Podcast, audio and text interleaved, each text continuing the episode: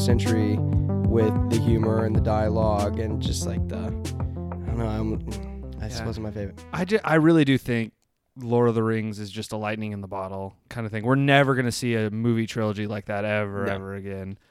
But uh, yeah, we should probably stop talking about Lord of the Rings and start talking about Star, Star Wars, Rogue Yeah. One. let's let's just jump into this. Uh, hello, hello, and uh, welcome to the Too Much Free Time podcast. I'm your host Mark Burris. With me, as always, is Peter Blankenship, and Hey. unfortunately, not John Girdler this week. He's uh, sitting this one out. Um, but we do have a fun guest with us today. Luke, would you like to introduce yourself? Well, Well, sounds like you did it. yeah, well, I said does. Luke, said but Luke. like you could just say hey. well, hey, how's it going? Luke, and your last name? uh, Blankenship. Wait, are you related to the one and only Peter Blankenship? Wait, I, didn't agree to this. You guys are brothers? Wait, that's no, that's we nepotism. We are. can't do that. Yeah. yeah. Oh God. Oh well, too late now. Uh, it was my pick this week, and uh, I decided to do. I was gonna do Red State, Kevin uh, Kevin I Smith's movie. it. Ah, but I I will. I saw this was on Netflix, and I'm never not gonna take the opportunity to talk about Star Wars. Uh, so I took a risk. Star Wars Rogue One. This is movie of the week, Um, boys. it's actually Rogue One, a Star, a Wars, Star story. Wars story. Mm. Yeah. I'm sorry. Okay, very specific. Very it's not one of the Star. Wars films. You know, it's it's a story. And it was on Netflix really soon after it dropped in theaters. I feel like you're right. It but was. but it wasn't. Uh, like usually that's a sign of it doing bad. But this movie did not do bad. It was one of No. the top grossing films of that year. Like it made over a billion dollars. A billion. Yeah, the Oh, big wow. fish. and yet I still big fish. sometimes have gotten on Netflix in all honesty just to see if it has been taken down yet. Yeah, I'm No. surprised. Have you watched it They while it was must- up on Netflix?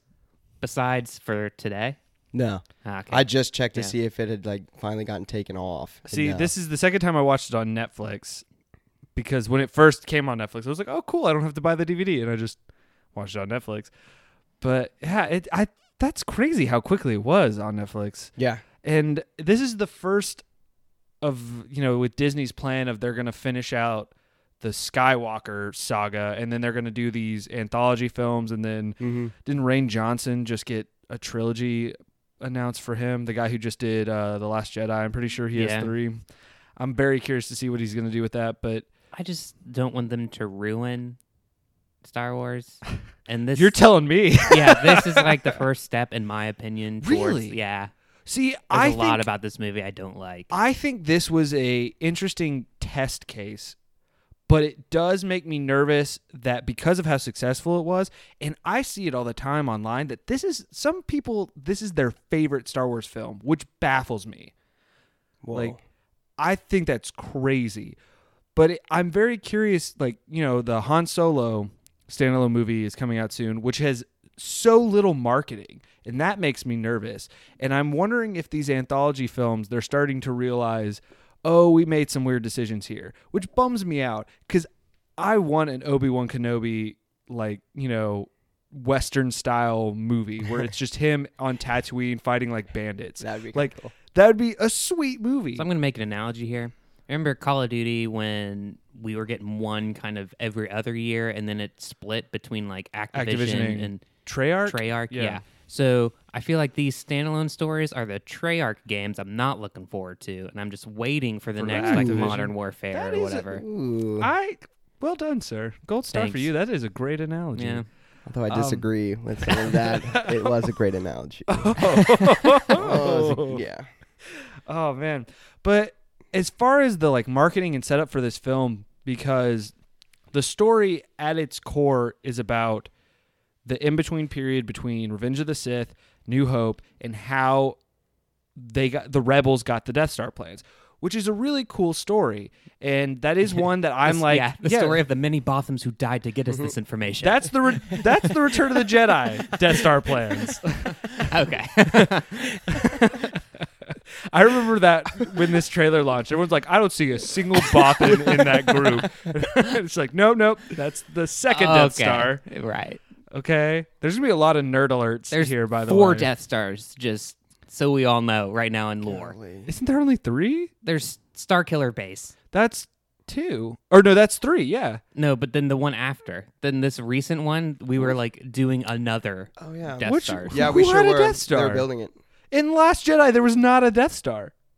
Are we sure? I could have I'm sworn there was. positive. Are you thinking about the siege cannon? He's fighting against blood right now. Yeah, I don't know. I don't know. yeah. I, okay, that's not true, but anyway, it's it feels like it, okay? but it's it. This is a really cool time and story that they can do, and they do one of the best retcons you could think of, and set up a reason why in New Hope you Yeah. can shoot a missile down a tube and blow up the whole substation. But I'm never gonna be invited back to one of these. why? Why? You haven't even said anything yet. Teaming yet. up on Mark. Oh, please. Oh jeez. I'm ready to defend myself. Let's yeah, do it. Star Wars for life. I Let's like hop him. right. I mean, Oh, I also Mads like Alan Tudyk, Tud- Tudyk, Tucker from Tucker, and Dale. Yeah.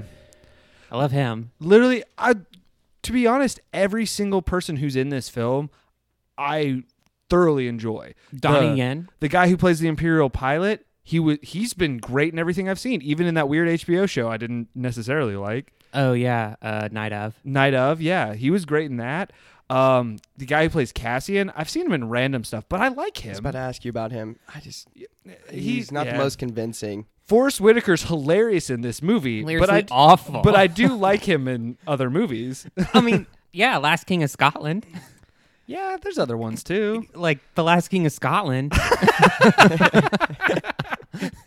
I really But, don't um, like him in all the other movies I've seen. Was he in Species?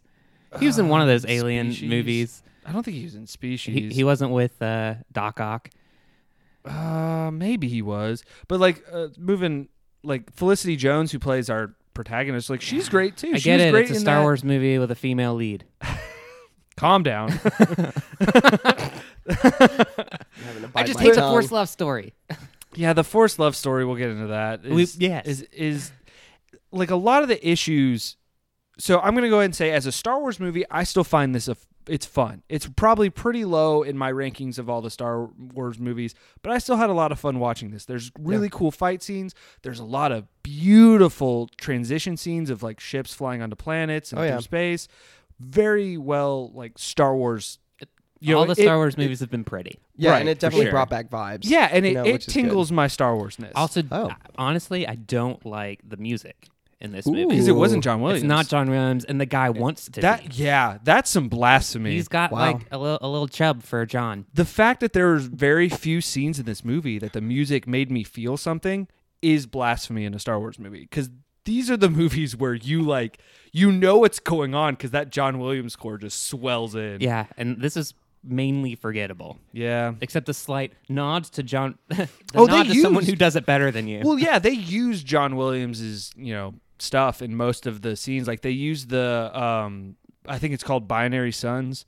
A couple times when they alluded to the Force, like that was a reoccurring one. we used Darth Vader's theme. Well, yeah, you Mhm. got to because my boy Darth Vader's in this. and yet it was And still be honest, anticlimactic when he came out. Well, don't tell that to Mark. That's wait, like wait, are you talking about the first part. time? Are you talking about the first time, or at the end? or are you talking about the greatest moment in film history, which is the last like last fifteen seconds of this movie? Oh no no no not the last fifteen when he like addresses. Oh, when well, he okay, the first time was still Krennic, yeah. anticlimactic, but then the second time when he addresses the director, you know, or is that yeah, the- Krennic. Yeah, when he's talking I about was Krennic. just like- just a mega bitch. He Yeah. was he was But really another annoying. great actor that I actually really enjoy. He's like a Paul Giamatti. He's J- good. Paul just Giamatti character not actor. not here. I Yeah. don't like his Well, character. I'm gonna like I'll talk about this when we get into the story of a lot of it. I don't think is the actor's fault. It's how this is all cut together and Yeah. rushed that Yep. you feel like you're missing information about these people. And uh but yeah, it's this is just uh like as a movie. Like what I was getting at was like so as a Star Wars movie, I still enjoy this. True, like through the eyes of a Star diehard Star Wars fan, this is fine. I I went to it twice in theaters. I have no regrets about that. Mm. As a movie lover, though, there are a lot of problems with this movie. And like I was telling you guys before we started, of just this is one of the few movies I've ever watched where I felt like it, the movie was dragging on and was really slow, but at the same time felt really rushed. Like a lot of the plot lines felt really rushed. Mhm. Yeah, and we were on some planets for like five minutes. Right. Way too much planet hopping. Way too much. This movie needed to be on three Like, planets at It most. was it was like the first uh handful, like what, fifteen minutes. We're on Or like on six, six planets. planets. It's just like a vroom. Right. Like honestly, and I'll get to this when I we do our segment of how would you fix this, but really this movie could have been three planets. It could have been uh Jedha, could have been Yavin 4, it could have been Scarif. And everything else could have been on space stations Ooh. or just when you bounce back and forth between Yavin 4 and then where they're going to the next place. But you take out Eadu and you take out like one of my favorite scenes out of the movie. Oh, the Eadu stuff. Oh, I love that. Oh, I loved it when they were coming in on the planet and like bombing the. Oh, that was that. It's a really It's well one of my done favorite scene, scenes. but I would argue that it's it's almost pointless It's in too the plot structure. Yeah, it's also too long, especially the Force Whitaker arc. Well, and I just keep thinking of how he talks. Did you come here to kill that's me? amazing. yeah, but also I don't think you really could have taken out Eadu altogether because it was really like solidifying the fact that you know Jyn had been set up, you know, and then it kind of shows But I, Cassian's, you but know, I think that topsy turviness. what I mean about taking Eadu out though is you could put that scene on Jedha, and that's another reason why they go to Jedha. If they're taking the crystals Yeah. from Jedha to the to build the Death Star, why wouldn't the research facility be there anyway? Like maybe I don't know, maybe I'm missing something about that. But I feel like there's reasons to have just stayed on the planets longer. But uh Let's just go. yeah, let's just jump into this. Uh, so like we just said, this movie kind of jumps around, but the biggest thing that sets us apart from other Star Wars movies, there's no crawl. The movie just starts, which I actually thought was really cool at first. Sorry. at first, because then there's a lot of questions of times, you know, what's going on.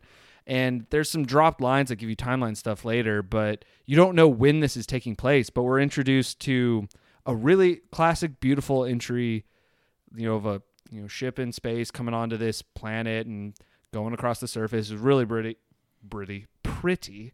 Can't Both. speak. And we get to see a young uh, Jyn Erso running with her little backpack. Uh, this is like such a quick introduction to their situation because it's Yeah. literally, you know, we meet Mad Mik- Mikkelsen, who's Jyn's father. Uh, his name's Galen, I'm pretty Mhm. sure. Yeah. And uh, so the Imperials are coming for him. And did anyone catch the blue milk nod? They linger on it. I didn't notice it until this time. They linger on the blue milk. No. Yeah, the mom has like a tray of the blue milk, and it's like, okay, we, we get it. it's like you see it for a second, it's like, oh, that's funny, and then the camera like stayed on. it. I was like, okay, that now it's not as funny. Like- Like, it highlights it. yeah, it's like, do you get it? This is a thing. Blue milk, New Hope. Did you see it?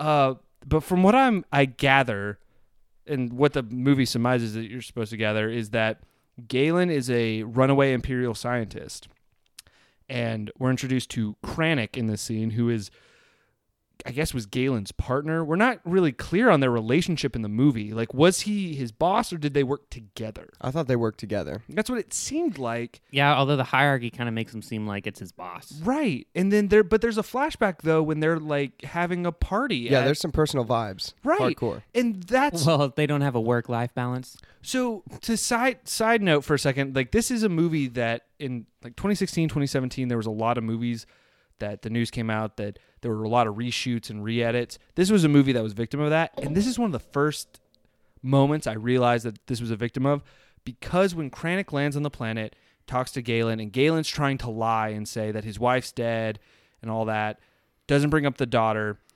Krennic acts like he doesn't know about this child. And then he randomly throws at the line like they have a child, find it. He knows Jyn.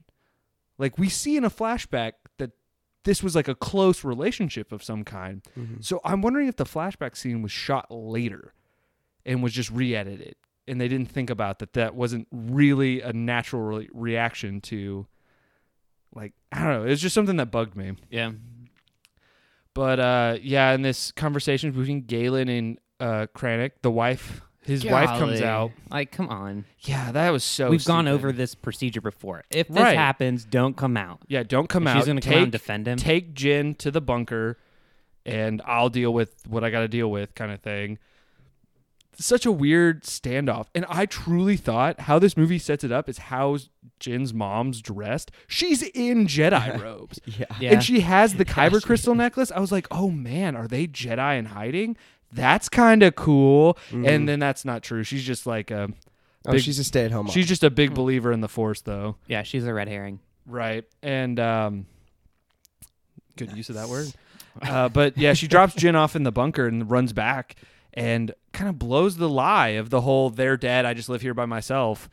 And uh, Yeah, very. draws a gun on her. Krennic's with like this Dev Gru, like SEAL Team Six of stormtroopers with her, and she's got a single blaster, being like, "No, no, no, I got this." which could also kind of explain. Like I can definitely see the shooting that scene uh, later. You know, with the flashback. yeah, But it also kind of understand why you know he lied and said the kid you know don't have that and all that and wife's dead. But then when he sees that it's such a blatant lie, and then she tries to shoot at him, and he's like, "Oh heck no!" And then he's like, "Well now I'm gonna find your kid." I mean, I feel like it's even. I mean, it could be explained in that way too. Um, and then he's just you know mad, so he reacts. yeah, I get that. But this this whole conversation though goes bad, and um, sour like milk. like blue milk, and uh, Galen's wife gets popped, but she gets a shot off at Krennic, which ends up not meaning anything. I thought that would be like a wound that maybe we'd see Krennic like Yeah, it's deal like with limping or, or something, or like you why know he like can't some- high five people. oh, But yeah, that's a wound that ends up meaning nothing. yeah, Uh, real cool. Galen gets kind of like taken, and then uh, they don't find Jyn in this like rock bunker tube thing. And uh, this is also when we get our first introduction to our man. our man Forest Whitaker, aka Saul Gerrera. You couldn't see that, but I rolled my eyes pretty hard. I can't remember. Like I know when we see him later in the movie, he's reeling doing that raspy voice. But he does he do that in the tunnel too? Of just no, like child. I think he's more like child. yeah, But he's Come also younger and he hasn't been dealing with it's like he the has condition cystic for as long. fibrosis or something. Like Something. some, his lungs. It's a progressive Well, something. I think it's a blown opportunity with him because they're clearly trying to like how Saul Gerrera's character set up is he's he's basically like Vader. He's being kept alive by all these machines, and in many ways he could be seen as just as vindictive, and it could be this interesting parallel of like, oh, there's people like this on both sides. They don't really go that way, and there's a lot of missed opportunities in this movie to do a kind of like oh, you know, maybe this isn't as black and white as we initially thought, and I see what you did there. Well and uh, but they don't really do that. But after you know she gets out of the tube, we get our. This is like the time jump to where the rest of the movie is going to take place, which frustrated me because there's no timeline set up. But we do find later in a drop timeline that it is 15 years later, because uh, Jyn's in a imperial prison now. I this is actually one of my favorite shots of the movie. It's really I like the subtlety though of her just waking up in a prison and then you see the stormtrooper walk by. So it's kind of just they don't have to spell out like the cellmate's not like waking up being like, "Well, another day in imperial prison." Doesn't it suck, Jen, being in imperial prison? but uh, like truly, this is one of the first big flaws of this movie.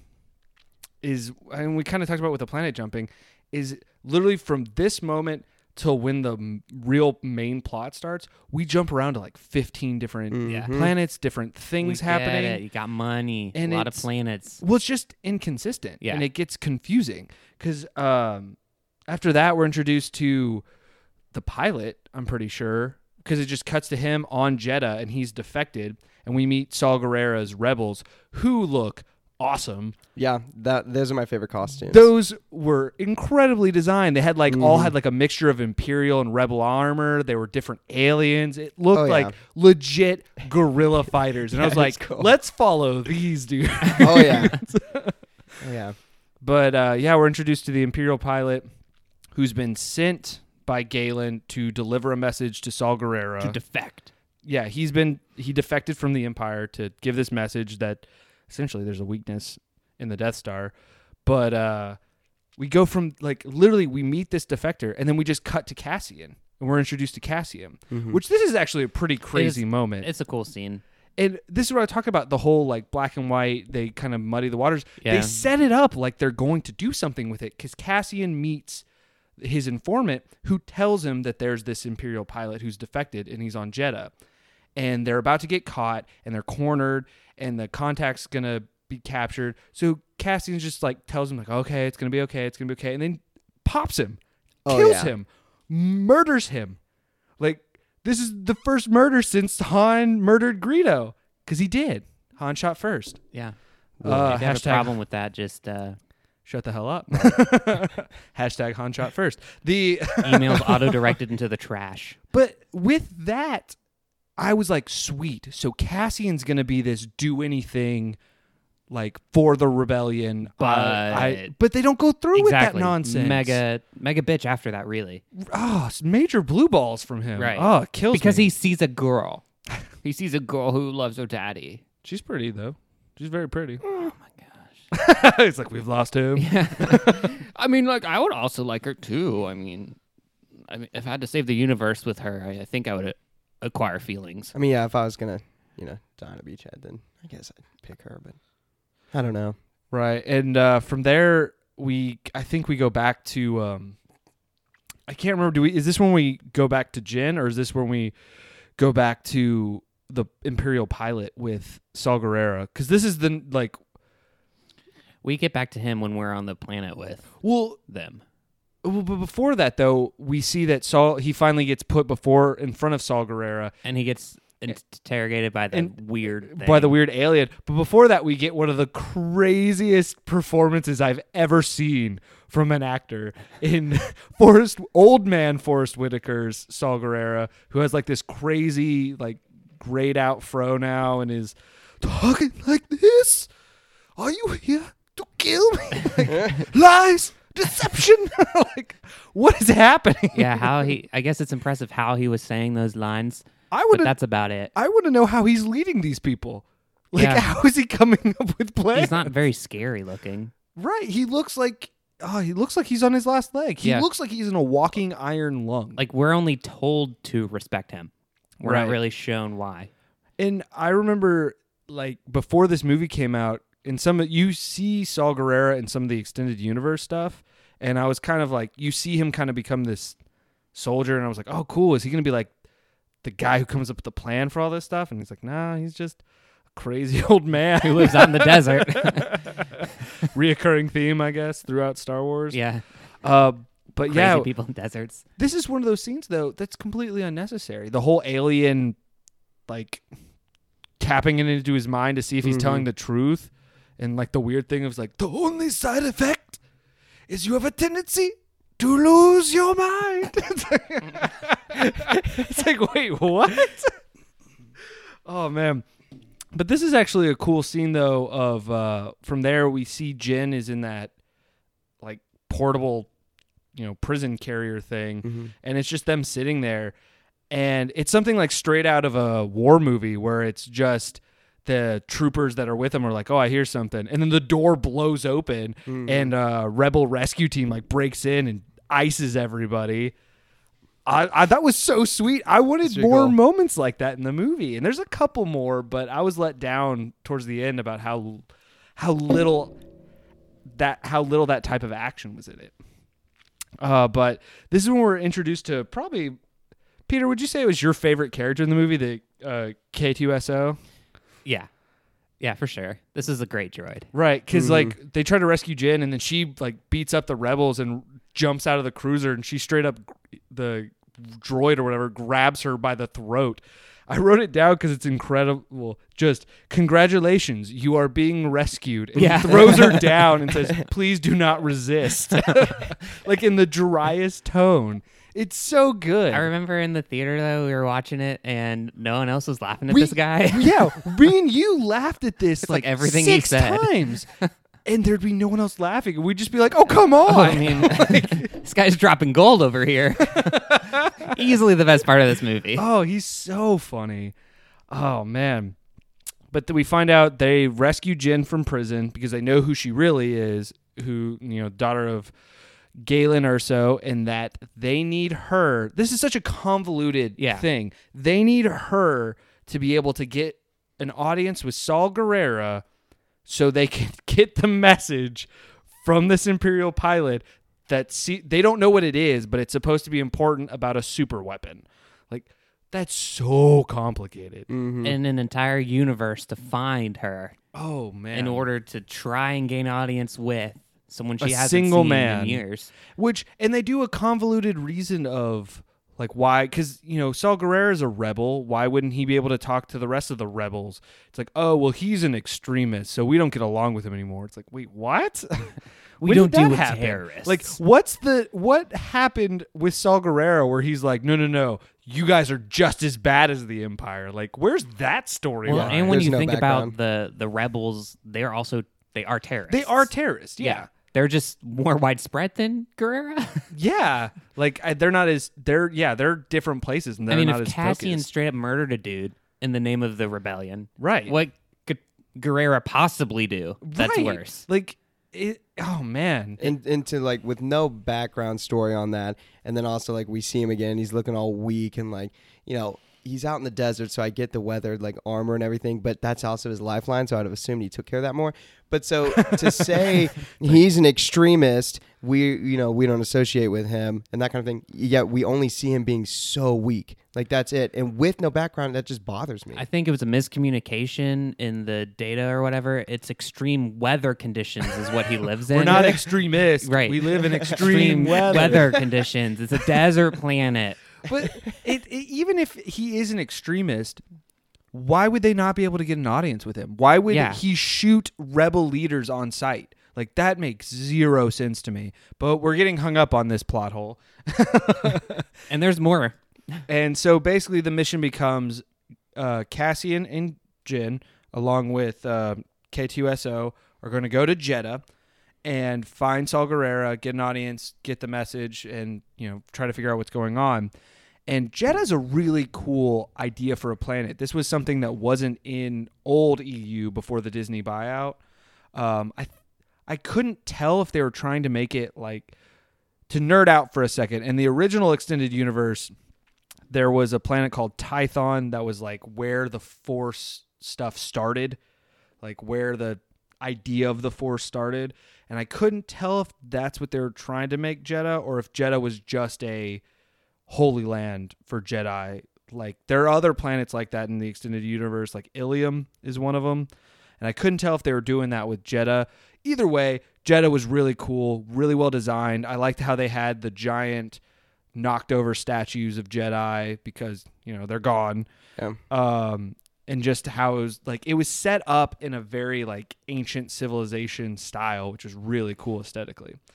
Uh but when they get there, it it kind of is just like a weird thing of them roaming around and I couldn't follow Cassian made it sound like they're going to meet this contact, but do we ever see him meet this contact? negative Cuz Jyn runs into IP Man. Uh I forgot that actor's name. Donnie Yen. Is it Donnie Yen? But Yep. oh Donnie Yen. Oh, I love him though. He's awesome, but he's plays a blind man uh and him and his other friend who I forgot his character's name Sidekick Chewbacca. Like, Sidekick just like human Chewbacca. human it's Chewbacca. Baze. basically. Yeah. Uh oh, Bays, yeah, I see it. Uh they are former members of like the temple guard that were supposed to guard the Jedi temple that held the Kyber crystals and stuff like that. But now they're like, well, I guess IP man or the blind man now is still a big believer, but then Baz or Bays or whatever just isn't anymore. Yeah, it's our Mulder and Scully of this movie. it and it's unnecessary. Yeah. And it takes up a lot of time. Well, I don't know though, because we get exposed to some pretty sweet armory. Like his the weapons. armory is fine. It's his belief structure and their conversations about it. You know, like Well, and like, and to be It's honest, annoying. I'm fine with that conversation. It's where they place it in this movie makes it feel weird because at no point in this movie are anyone talking about like, well, the Jedi are gone. Why should we care? You know what I mean? Mm-hmm. Like it's almost as if you're starting a conversation with somebody about something normal like baseball, And then they tell you they're vegan. yeah, or they tell you you're vegan, or like talk about God. Yeah. they're like, you know, well, through Christ, all things are possible. We're like, well, we're, that's cool. We're not talking about that. We're talking about how the Yankees need a better lineup. Like, I don't know what we're. Yeah, but they would be doing better if they did CrossFit. It Did I really mention that too? I'm also doing CrossFit. It really is that kind of conversation. yeah. And to be honest, when I saw this movie, I wanted it to be about that because this is the dark time in terms of Star Wars. You know, the Jedi are gone. And this would have been a great opportunity for this movie to just talk about the void they left and the impact of like, well, we looked up to these people and they left us or they're gone or maybe some of them believe they actually did betray us like the imperial, you know, people said they did. And they don't do that. We just get a blind man talking about how the force is in all of us and I can see everything through the force. and you're like, okay, that's a weird way to take this, but Yeah, okay, and- cool. And, the dark parts of this movie are forced because none of these characters exist after this. right. So like you have to get rid of them, which is the dark part of this movie. Right. It's yeah, it's just weird. But I do think this is really what I wanted this movie to be is this next scene because it's I think Cassian does finally meet his contact. He like disappears and comes back and Jyn's like, "What's wrong? You seem freaked out." And he's like, "Cuz this town's about to get, you know, get mm-hmm. real heated." I forgot what his line is, but it's something along the lines of that and he's like, "We need to get out of here." And they're trying to leave and you see this imperial transport start driving through the town and then Saul's Saul Gerrera's guerrillas out of nowhere just light the place up and it turns into this crazy firefight and mm-hmm. it's something straight out of a war movie and like that's what this movie should have been Yeah. it should have been this crazy just you know all boots on the ground fighting movie I liked when um, K2SO catches the grenade and just like tosses it back. Oh, as he's casually talking Yeah. to them. Yeah, because he has the great line before that too of because Jyn and them are fighting different people, and she turns and shoots an Imperial droid, and she like freaks out because she's like, "Oh my gosh, I shot K2S," and uh, the he that droid drops and he comes out from behind. He's like. Oh, Did you know that wasn't me? yeah. Just like how he delivers it, and then it's him complaining about. It's like, oh yeah, okay, stay on the ship because you can't blend in while like all these gunshots are going off. He's like throwing the grenade casually. That was a great scene. yeah, he's he for me is the Olaf, you know, from Frozen. Olaf was great in Frozen. Only reason why I could stand that movie. This guy is my Olaf. Yeah. He's he's great. I feel like he didn't get a lot of credit in the theater we were in. I hope people out there enjoyed him more than our theater did. I was bummed out by that. But from here we're introduced, you know, they kind of get captured by Saul Gerrera's men and during the firefight Cassian had shot one of Saul Gerrera's men to save Jyn. So they are looking at him like they're traitors. and uh, they It's get brought before Saul Gerrera. And even Jyn's like, if anyone kills us, they'll have to deal with Saul Gerrera because she announces who she is, which I feel like is real risky. But um, from there, we finally get this interaction between Jyn Erso and Saul Gerrera, who up to this point we're supposed to believe have a father daughter relationship. And they kind of try to show that. But this is gets to what I was saying about in the beginning. This feels so rushed. And I'm not blaming Oh, yeah. the actors. The actors do a good job of acting as if they have this deep relationship. But the problem is the storyline makes it seem like, wait, what happened between them? Yeah, like they haven't seen each other in years. Right. And that brings me back to the timeline thing. So it was 15 years prior. So was she only, and she says, like, she says, like, I was 16 or something like that. And it looked like at the beginning of the movie, she was like 10. So was she only with him for like six years? Yeah, I don't know.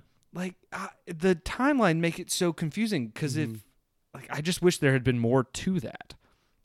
But from then we get to see the Galen Erso message of uh you know Saul uh I you know sold my soul to the devil to try to do, try to fix the situation because I knew they would build the weapon without me. It's actually like a great explanation. It's as far as exposition dumps go, this is a better way to do it yeah. and he explains that he helped them build the weapon. He delayed it as long as possible, but he knew they'd complete it without him, so he basically helped them complete it with a flaw, and that if you blow up one of the reactors through this system, the whole system or the whole Death Star will basically explode. They basically retconned, like Peter, you were talking about, a way for the scene in New Hope to make sense. And that's a brilliant way to do it, is to say the Imperial scientist designed it that way because he wasn't on board with his idea. It's a it's a good plan. Uh, unfo- But he had no one double checking his work.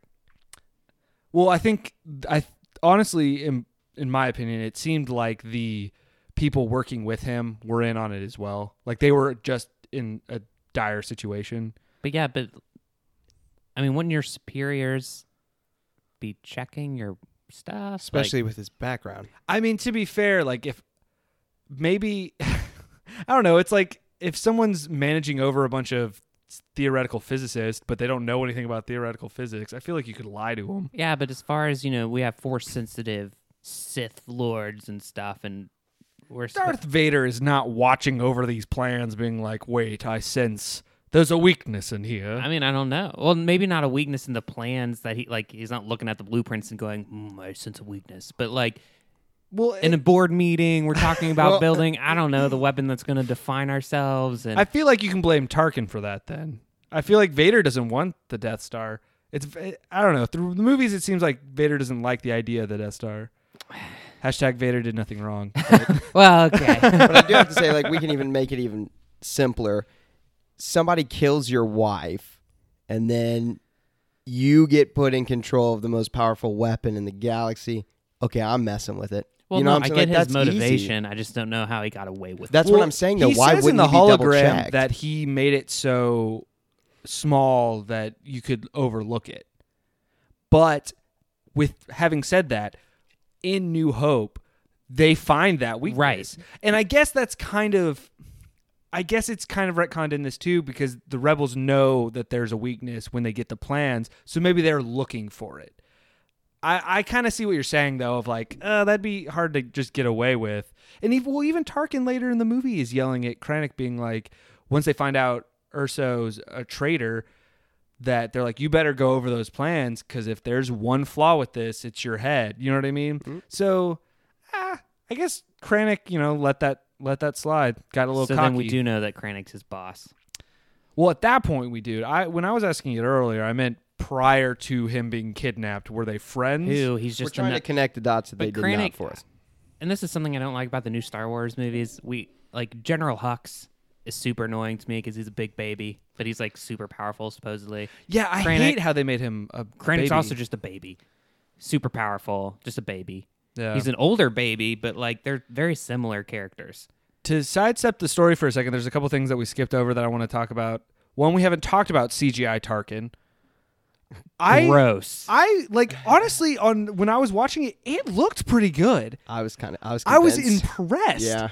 They have they have him doing facial movements just to show that we can do small facial movements, like little gestures. It's like that's n- not natural. but Well, at we the also same originally time, believed in the you know puppet Yoda, so it's you know Okay. I don't know. Look, practical, Puppet Yoda was awesome. practical effects My will favorite. Surpass CGI in my opinion just about 10 out of 10 times. yeah, I agree. You know, at least it's But physical. You have to say you were impressed by that though. Like how far we've come with that. okay, yeah. I mean, if I'm like, wow, couldn't even imagine doing this 20 Well, years ago. And I would also say it seems like they put more money into that than CGI Leia.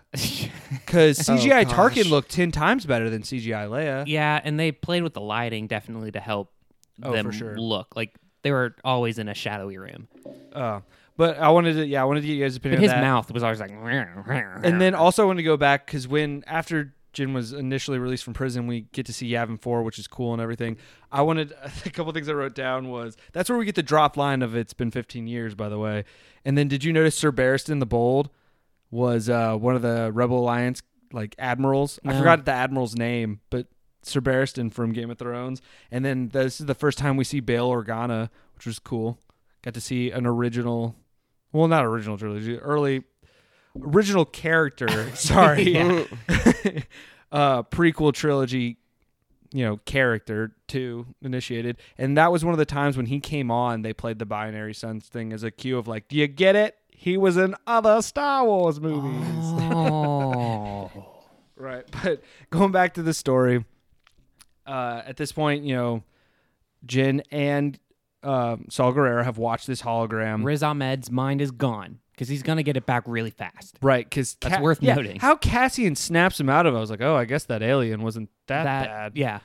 But uh, yeah, they they're stuck in the cells or whatever, and then all, while all this is happening, Krennic has now completed the Death Star, and they're gonna do a The weapon. Well, the weapon of the Yeah. Death Star, because the Death Star's been finished, but um, they do a weapons test on Jedha, and they do one reactor, so it's like I guess it's like ten percent of the full power. It's kind of annoying because Krennic kind of wanted to blow the whole place up, yeah, and then Tarkin's like, "We don't have to destroy the whole planet because that makes sense.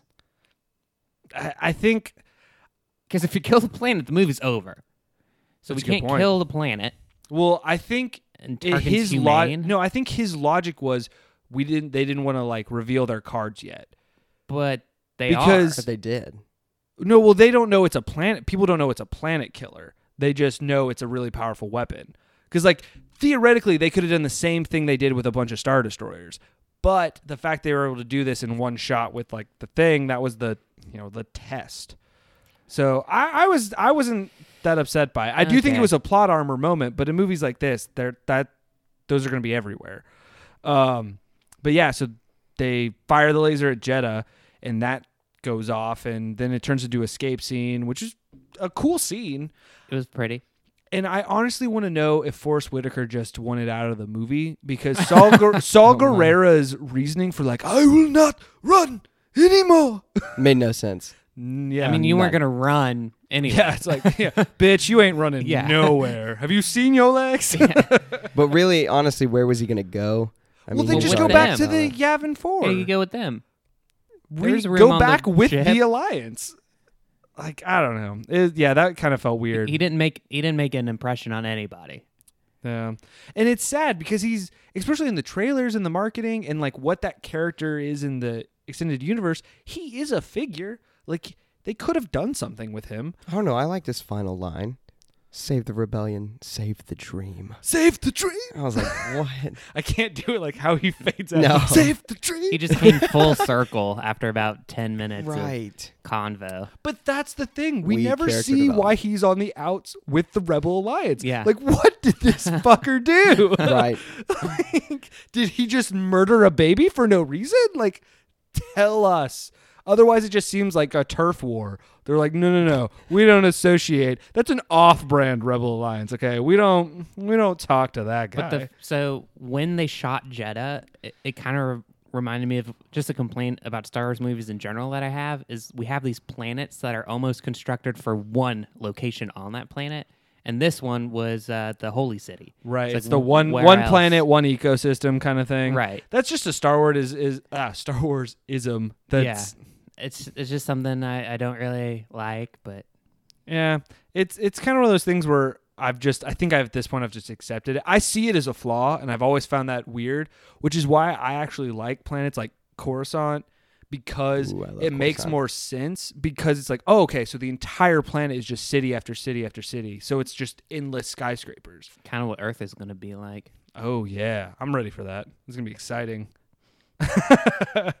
but yeah so they escape Jedha and we go back to Yavin Shocker. 4 and have to explain to the rebel alliance that Oh no no sorry i'm completely skipping over Eadu my bad It's okay. I was going to tell you. But yeah, sorry. Oh, I jumped ahead there. But when they escape Jedha, Jyn explains that her father's on Eadu and uh, explains what was in the message and everything.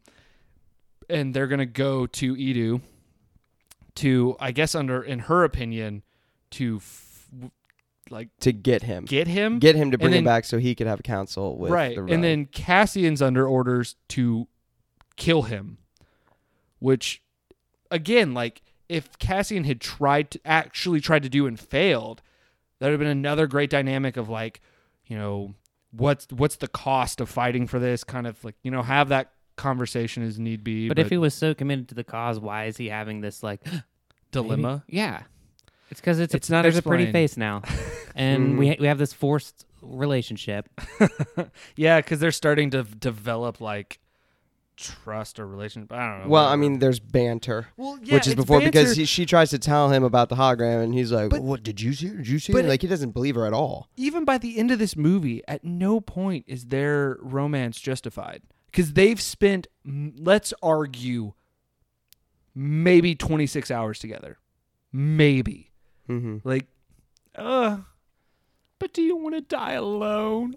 Yeah, be nice, be quiet. Yeah. It's like all these people keep fucking talking. No, I'm just kidding. It's really depressing.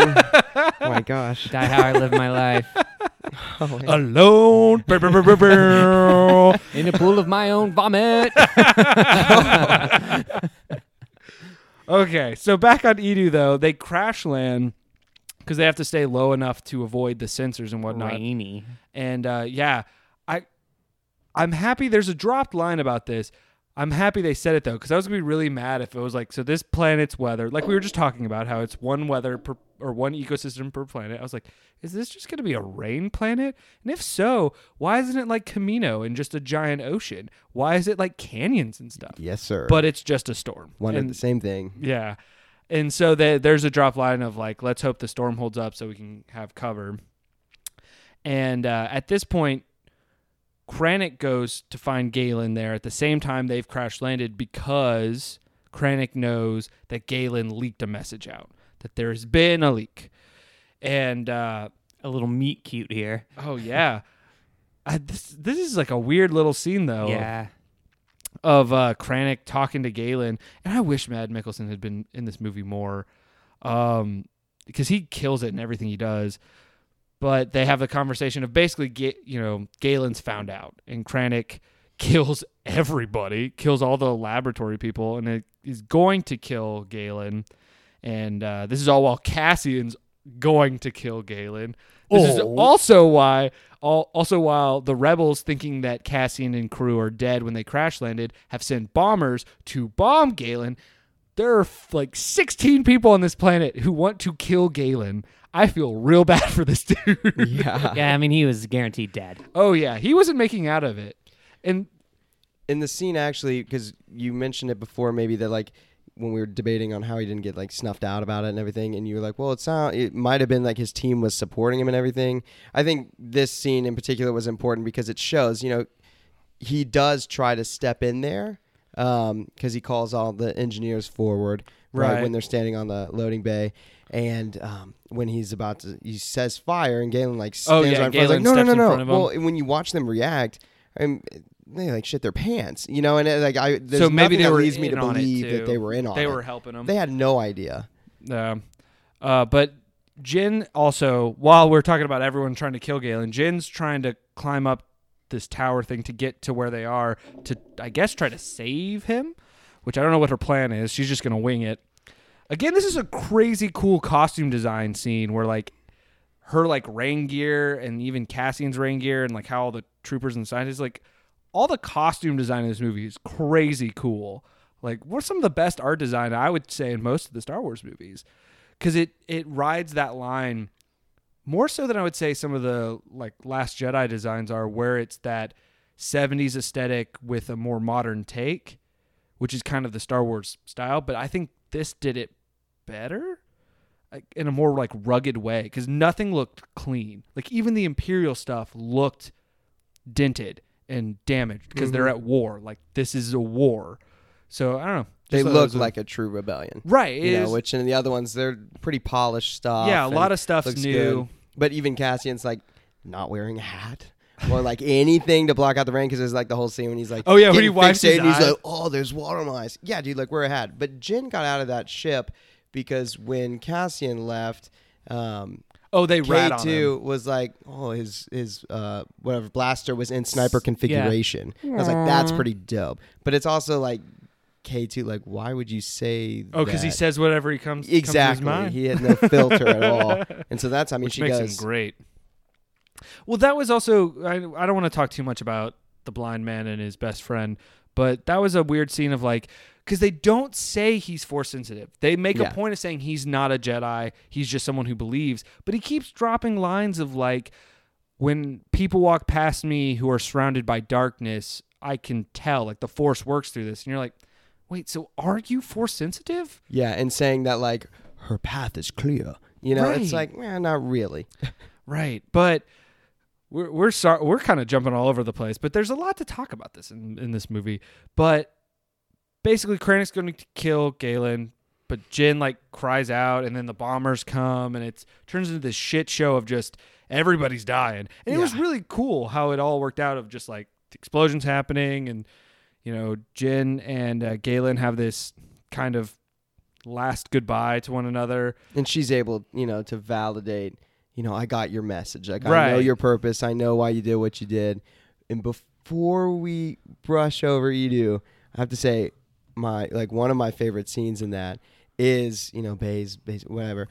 He pulls out his like he his weapon goes in the like bow configuration. Oh, and he Oh, oh, takes down a man? TIE fighter. And I was like, oh my gosh, that is so cool. Yeah, his bow blaster looking thing was pretty oh sweet. yeah. Uh, Sorry, Uh, we can go no, back. yeah, that was one of the cooler parts of the I blind digress. man. I I have to say though, like it's got to be pretty rough for Jyn in the like in what seems like two hours. She lost both of her fathers Yeah.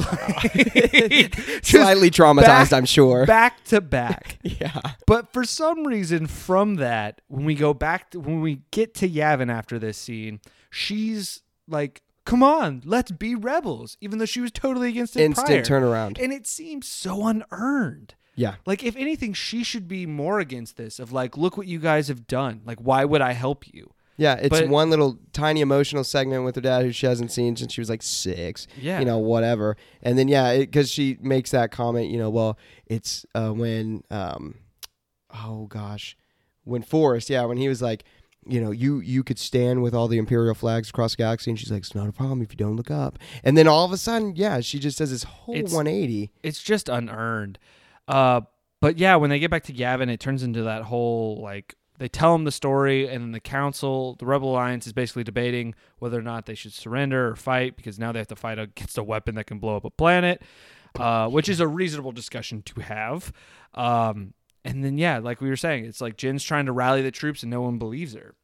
Uh, while this is happening, though, is the first introduction to Darth Vader, which I actually love that they. So in the extended universe, they don't really talk about anything with Mustafar, but oh, is that where we are? Because it's the only planet where they With didn't tell us where we were. because it's just like assumed, I guess.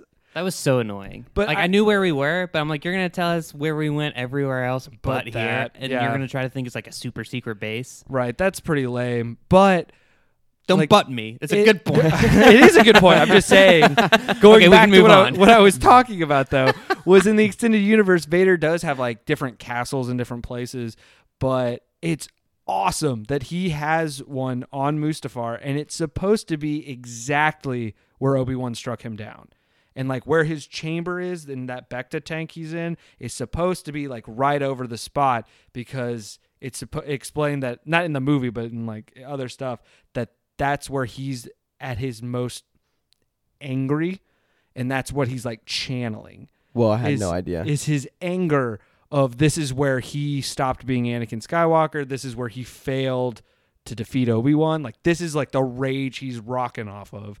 So that's why he has this badass castle there. And I hope this castle comes back in uh, the next Star Wars movie I would love it if Kylo goes there as like a pilgrimage Oh, wow. thing or if he sets up base there they need to go back to it Yeah, just for on saying. record, I take back that the uh, with that background knowledge right there, I take back that the first showing of Darth Vader's anticlimactic. uh, that's actually pretty sick. I had no It- idea. It's really cool, but I will say this conversation with Krennic seems pointless in retrospect. Like I loved every minute of it because we get to watch Vader basically, you know, talk down to him and force choke him like a bitch and just be like People got mad that Darth Vader used a puns. Go back and watch the original trilogy. He makes like six puns throughout the whole like series. oh yeah, it's not a big deal. It's like what does he say? It's like don't choke on your aspirations. yeah. Don't choke on your own ambitions. on your own ambitions. That's it. Mhm. That's that's a great line when you're Mhm. choking somebody. Like, oh yeah, come on. it's pretty cool. Uh, but yeah, so back at Yavin though, Jyn's feeling defeated. Like, oh, they don't want to help us go to Scarif. Ugh. But Cassian, who's had a change of hearts, decides to get like some pipe hitters and just like these badass looking rebel dudes with him. He's like, "Don't worry, we'll go with you to Scarif." and all I could think about was it was just like the Saul Guerrero thing, or it was like the movie should have been about these motherfuckers. Yep. Why are we following who we're following? Like, let's follow these badass so dudes. cooler. And uh this is like I guess the climax of the yeah, what am I saying? I guess. This is the climax of the movie because Yeah. this is where they go to Scarif to do what the plot of the movie is supposed to have been, which is getting the uh Death Star plans. And uh it's cool. I think this was a little weird that they do the whole like title drop of when they're escaping the pilot has to say like oh call sign we're rogue one ah, Mhm. like, it's like "Oh, okay There's no Rogue One. yeah. uh, but we get this is a pretty Star Wars esque moment of them sneaking onto the planet, and we get the classic like people come onto the ship to investigate the ship, and they knock out the Imperials and like put on their costumes and whatnot. Mm-hmm. Like it's goofy, but it's like a Star Wars trope at this point. Oh yeah, and so. I like their plan though too. Is they're gonna sneak into the uh, the base. The old Cassian, K2S, K2SO, and uh, Jyn are gonna sneak in in costume, and then the rest of the soldiers are gonna space out along the whole base, and then cause explosions and distractions so they can move about the base while the other guys are fighting it out, which is awesome. And those fight scenes are awesome. Yeah, But um, The sand the sand was cool looking. Oh, oh, you mean like on the beach and stuff like Yeah. that? Okay. I was like the sand. I was like, are you making fun of the Anakin thing? I was like, I don't like sand. It's No. everywhere. it, again, that was a great like aesthetic, like designed planet. and it was tropical planet. reminiscent of Kashyyyk. Uh, when they're attacking in the Wookiee, well, the Well, kind you know of, with yeah. the beach, I just like that approach of you know dropping into the water, and Right. Going across, like I like that. Yeah. And uh, the mission seems to it goes pretty well so far, and we find out as this is happening, uh, the rebels have caught on to that this is their plan. So they're like, okay, well, I guess you force our hands. We're gonna have to fight. Ackbar's like, let's go. we have to help the. That's not Admiral Ackbar, you jerk. Yeah. You're an alien racist. Right. Just because he looked like Admiral Ackbar? Come on. Admiral Jack Bar. Oh man, but this is like this is when I realized that they were going to actually do what I thought they were going to do in this movie, which is start killing off the main characters. Mm-hmm. Which again is crazy awesome that they took this risk in a Star Wars movie. Again, like a lot of the Jyn Erso and the romance stuff, a lot of it's unearned. Yeah. We're like, I actually did feel really bad when the pilot died. I know we haven't gotten to that, but like, there's like maybe three of them that I felt bad when they went out. You know what I mean?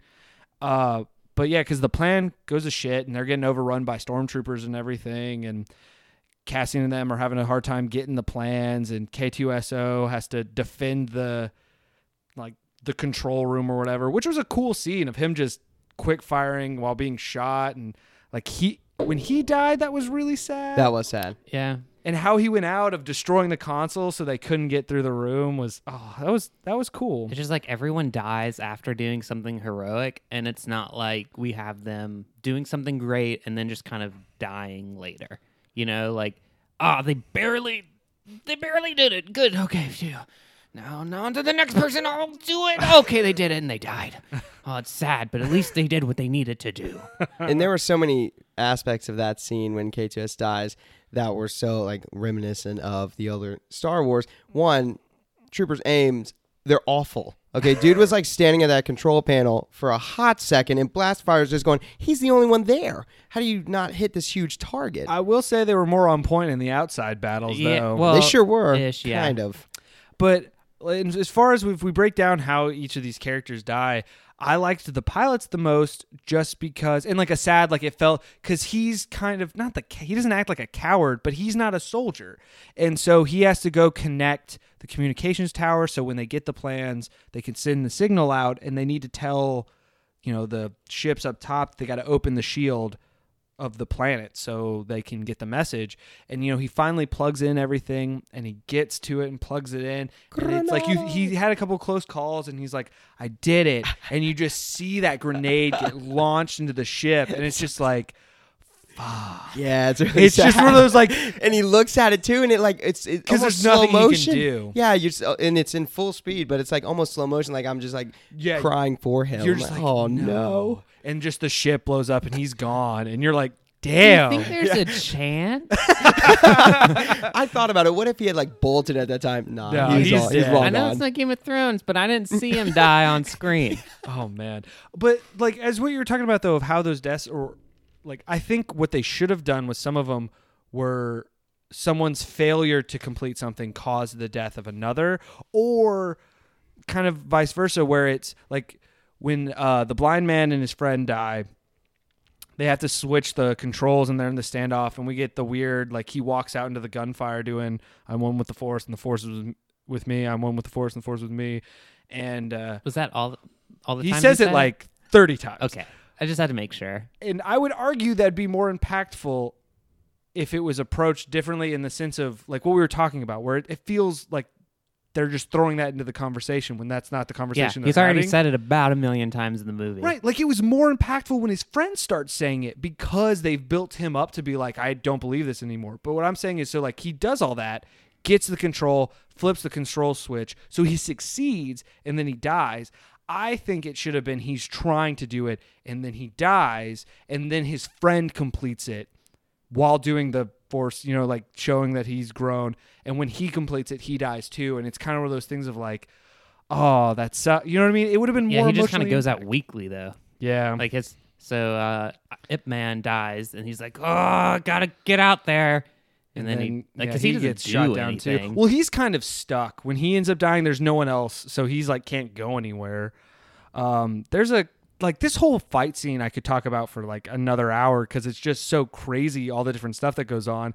Like I think it's awesome they use the original footage from New Hope for um, Gold Leader and Red yeah, Leader. the, the X-wing. Yeah, the and then uh, I loved Blue Leader's uh, mustache, even though he died. That dude's mustache was on point. to kill for. Did you also notice Oh, um, gosh. Red Five was the Yeah. only they like focused on Red Five dying, and I remember being like, "That was weird," and then it hit me. I was like, "Oh, because that's Oh. who Luke's gonna be Yeah, in a couple of days." like, yeah, he's actually meeting up with Ben right now. yeah, he's like, so yeah, they he's How about that for some like little inserts into some of the scenes? oh, if you just saw what Luke was up to, yeah. We Oh, saw- by the way, we saw him going to Tosche Station with Biggs to get some power converters. I'm down for well, that. Well, he never did, but Well, he, he, was wanted gonna go to. again. Right. He bought the wrong ones. they don't talk about this in New Hope, but he was going back to return them. And Uncle Ben was being a Uncle Owen was being a dick because like they got a weird return policy. You know, it, you got to get those back. Yeah. But uh, Jyn and Cassian, this was like such a weird thing of like when they get the plans and they have the weird shootout with Krennic at first, and then Jyn gets to the top of the tower to send the message, and it turns into one of those weird things of like Krennic's got her dead to rights, but they have to talk for some reason. well, because movie. Also, I still call bullshit. He should have recognized Jyn. Like, if he knew her for most of her early life, I feel like he could have done the vague, like, like it would have made more sense for him to pull a gun and just be like dumbstruck by the fact that it is Jyn, being like, "Whoa, Jyn, is that you?" kind of thing. Like that would have been more warranted. But uh, then Cassian shoots him, even though Yeah, he's not dead. Like that's weird. And they, you know, they get the plans up there Just in the nick of time. nick of time. Oh yeah, because I forgot to mention one of the coolest scenes of the battle is the in the space battle because they can't figure out how to get, break Oh. through the shields. Oh, yeah, they use the hammerhead The ha- yeah. ships to sm- smash one star destroyer that they had already like defeated into another one and forced them to fall through the shield. That was awesome. That's pretty cool. That was super awesome. And uh, all this is happening though, and the Death Star finally arrives, and uh, Tarkin's like, ah, well, this is a lost cause. We'll blow up the base just to be sure. And um, Um, and they blow it up. oh yeah, and we get a kind of dramatic like because they missed the base. I laughed when they missed the base. Like, how do you miss that? Well, you had to do that so you Well, could the- have them holding each well, other they- at the beach mark. I laughed because they clipped the top of the tower. yeah. Oh yeah. and then it hits like you know like a bunch of miles off in the distance, and we get this like almost nuclear bomb effect of like a wa- shockwave coming, and we get to see Jyn and Cassie and like hold each other, but again, unwarranted, like un- Yeah. unearned. I do want to say though, before that Death Star shot's fired and we get one last shot of Krennic, that is a crazy cool scene of him looking out on the horizon and he's looking at the Death Star. Oh, it's yeah. a very poetic, like I'm about to die by what I created kind of thing. Yeah, he sees the lights. which is about as mushy as like I could take.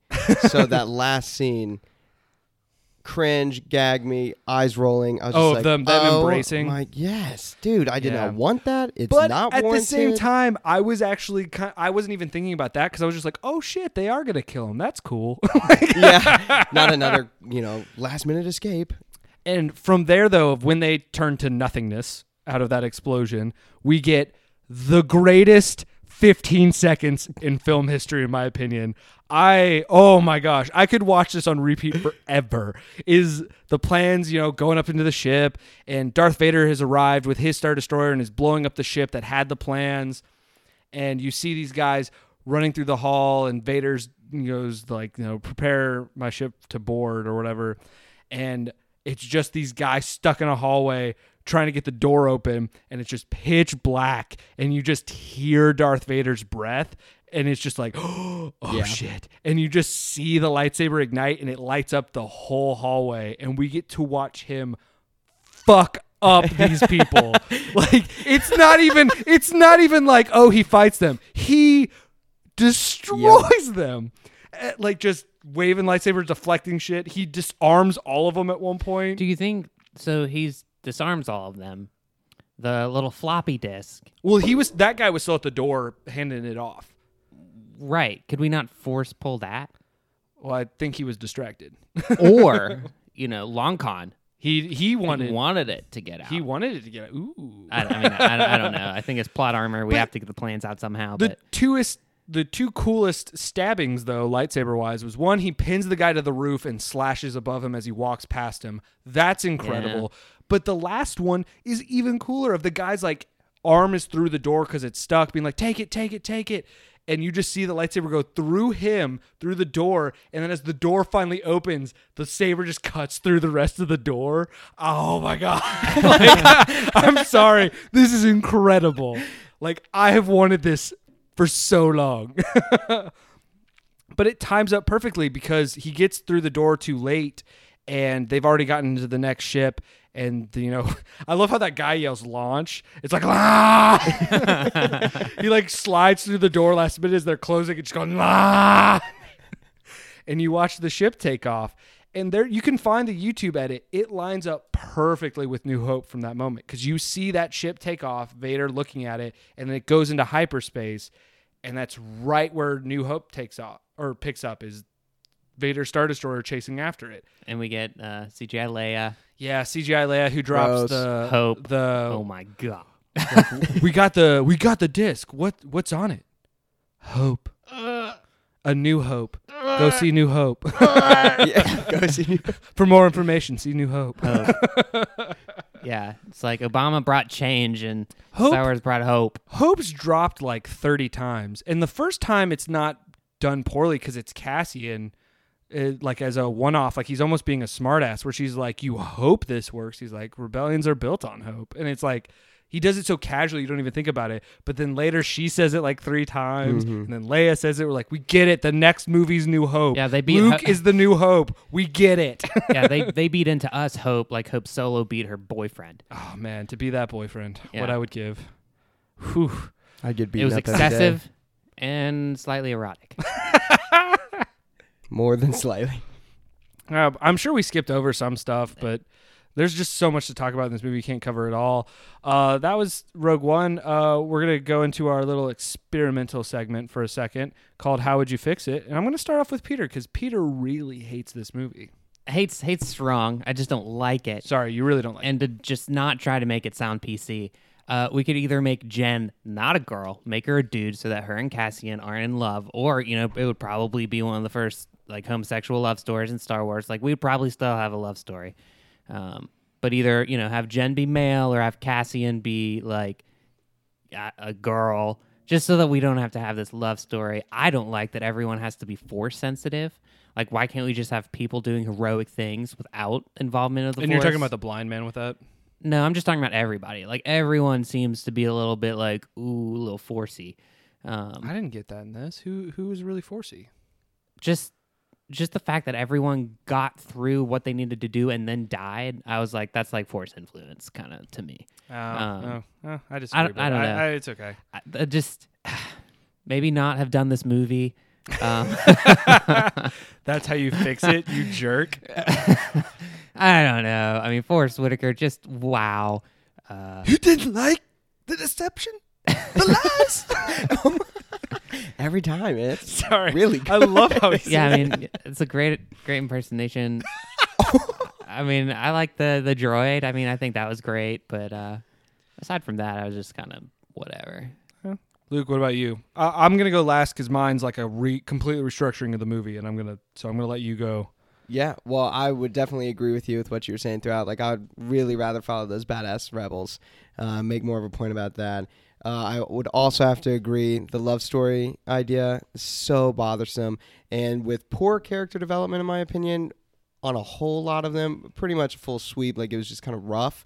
Um, to have a love story in there was distracting and obnoxious because it's just what's going around these days. It's like I don't need that to be, you know, involved in this. But other than that, like I love the picture. Like I love the CGI. You know, regardless of other personal opinions, I thought it was really well done too. um, and overall, like I said, you know, I would en- I enjoyed it, um, but there were just a lot of cheesy, cringy stuff I would take out. Yeah, no, I get that. So for me, I'm gonna preface my like analysis of what I would do with this movie with the statement they should have followed the structure of Saving Private Ryan. So when you think about the movie Saving Private Ryan, you get D-Day, an intense battle. Then before the next battle, you get a solid like 30 maybe 25 minutes of character development, character understanding, quiet, just world setup of where they are, who these people are, and then you get another quick burst of action. Vin Diesel dies. Vin Diesel dies. You learn more about these people because it's more quiet. Then you get like a couple quick spurts of action, more learning about the people, and then you get a final battle where it's all drawn out and everybody, pretty much everybody dies. So that's this structure should have done with this movie. I think this movie should have taken place on Jedha, Yavin 4, and Scarif.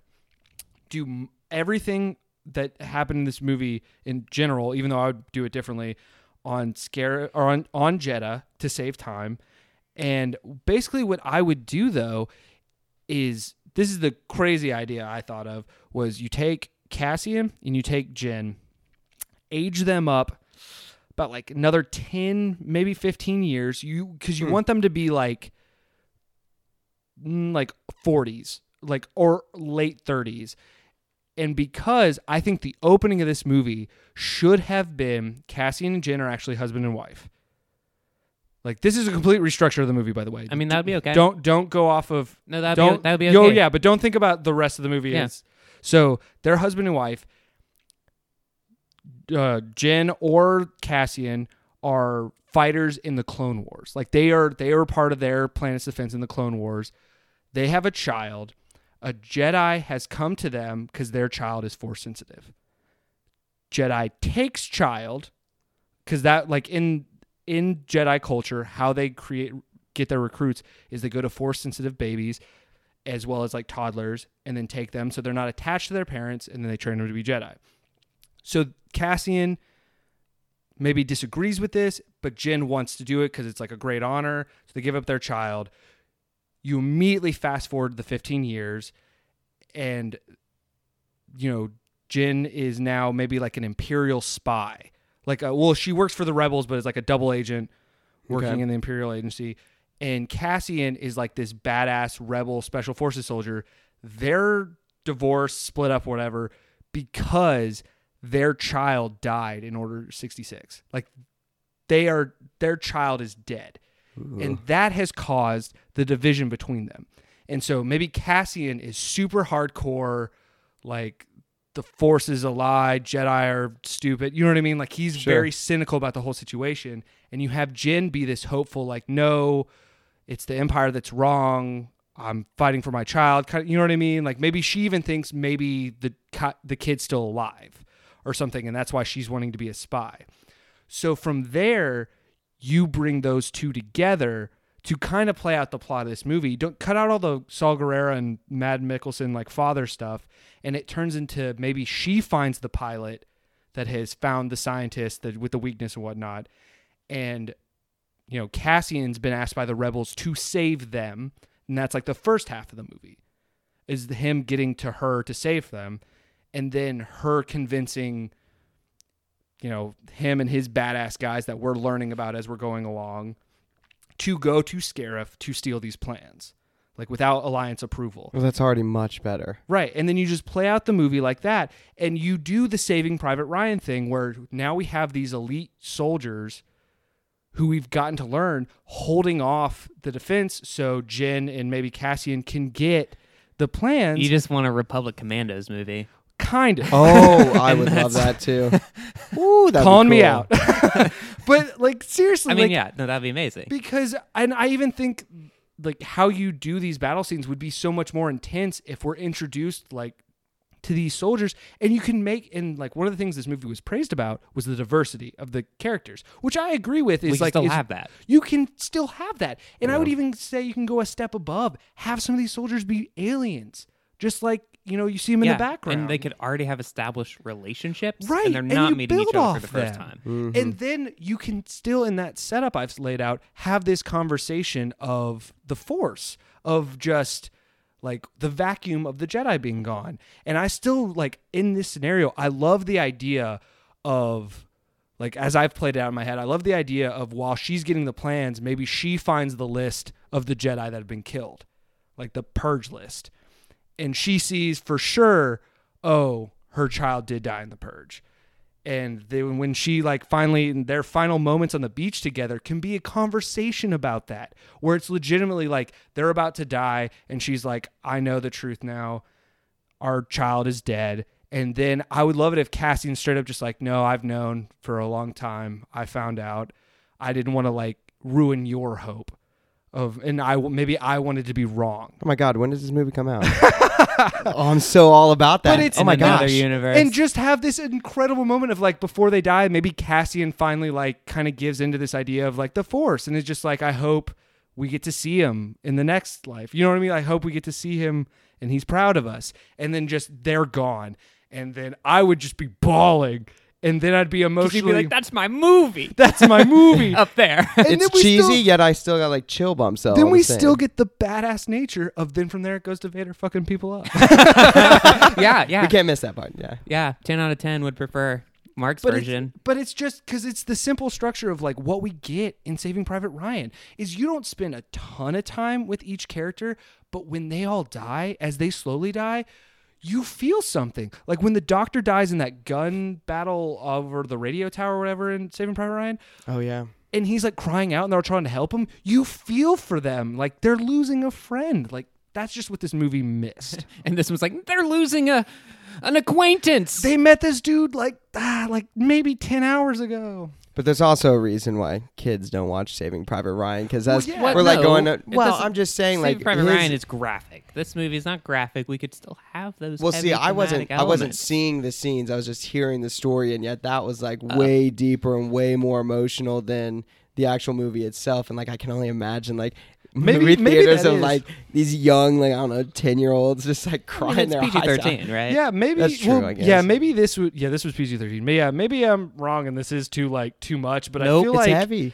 I feel like because people always do the whole thing of like I want a movie without Jedi, and I think you can do that. What makes me mad is when people are like, I don't like when they, you know, they always are talking about the Force, but it's one of those things of like, since Star Wars came out, the idea is of this these movies are the dark side of the force versus the light side of the force. And if you can't get on board with the conversation about the force in these movies, I don't know what to do for you, buddy. No, I mean you can talk about it. I think It's the, how you talk about them. I agree. right, and the, the problem, is how prevalent. So like you can brush up against it, but does it have to take over your story? yeah. No, I agree. Have a whole character But dedicated. but that's what I'm saying that with like my with my idea, you make it a crux of part of their divide, but it's not the main story. It's a part of their character development. And I would make the force sensitive guy the first one to uh, die.